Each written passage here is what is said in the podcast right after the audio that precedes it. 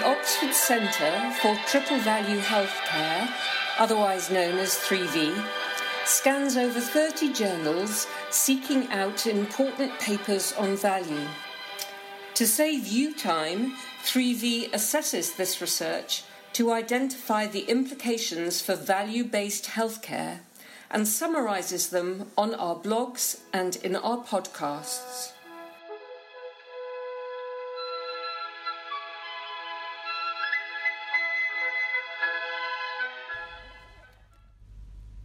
Two legs good, four legs better. This is the famous principle first enunciated by George Orwell in Animal Farm. Two legs good, four legs better. More is better. And this has been a principle which has become very strongly established in healthcare during the decades of growth and investment. Now, sometimes more is better. But increasingly, we're recognizing what Avedis Donabedian first pointed out in 1980 that more is not necessarily always better, and that healthcare interventions often demonstrate the law of diminishing returns. When you introduce a new healthcare intervention of proven effectiveness, particularly to the group that's been shown to be a group that particularly benefits in a randomized controlled trial, then there's a significant increase in benefit. But as more resources are put into a population, then more people are included in the treatment, or more interventions are done.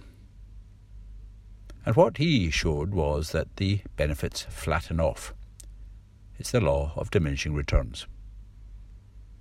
This is now the second paper on treating type 2 diabetes intensively. That is, intensively from a medical point of view.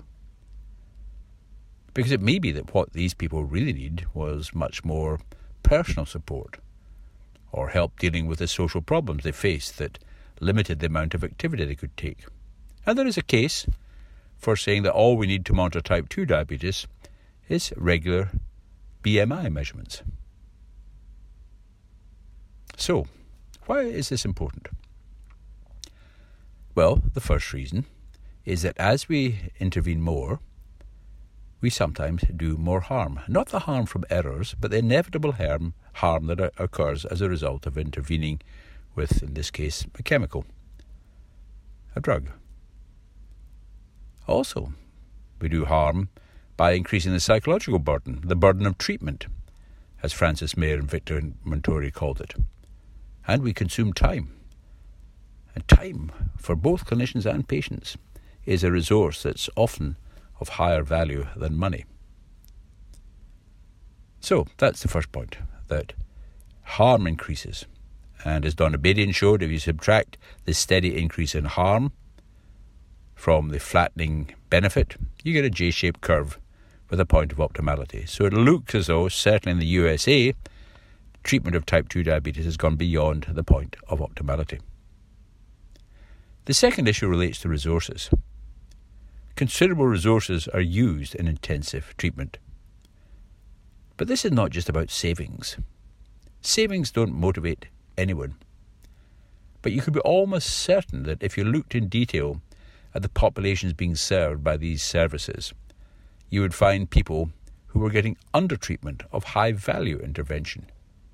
And often these were people from a, a deprived background, from a deprived subgroup of society. So, what's the solution?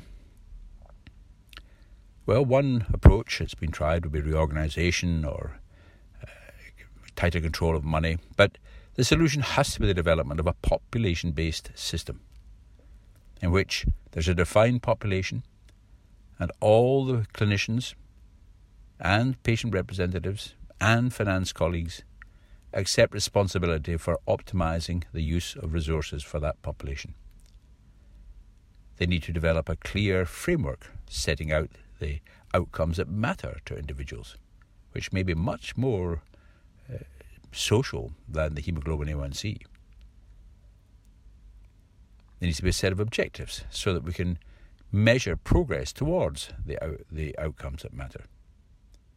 And the networks that need to be developed, they ensure equity. And they could reallocate resources from the over treatment of type 2 diabetes to the under treatment of certain subgroups with diabetes, either type 1 or type 2. So, four legs are not always better than two.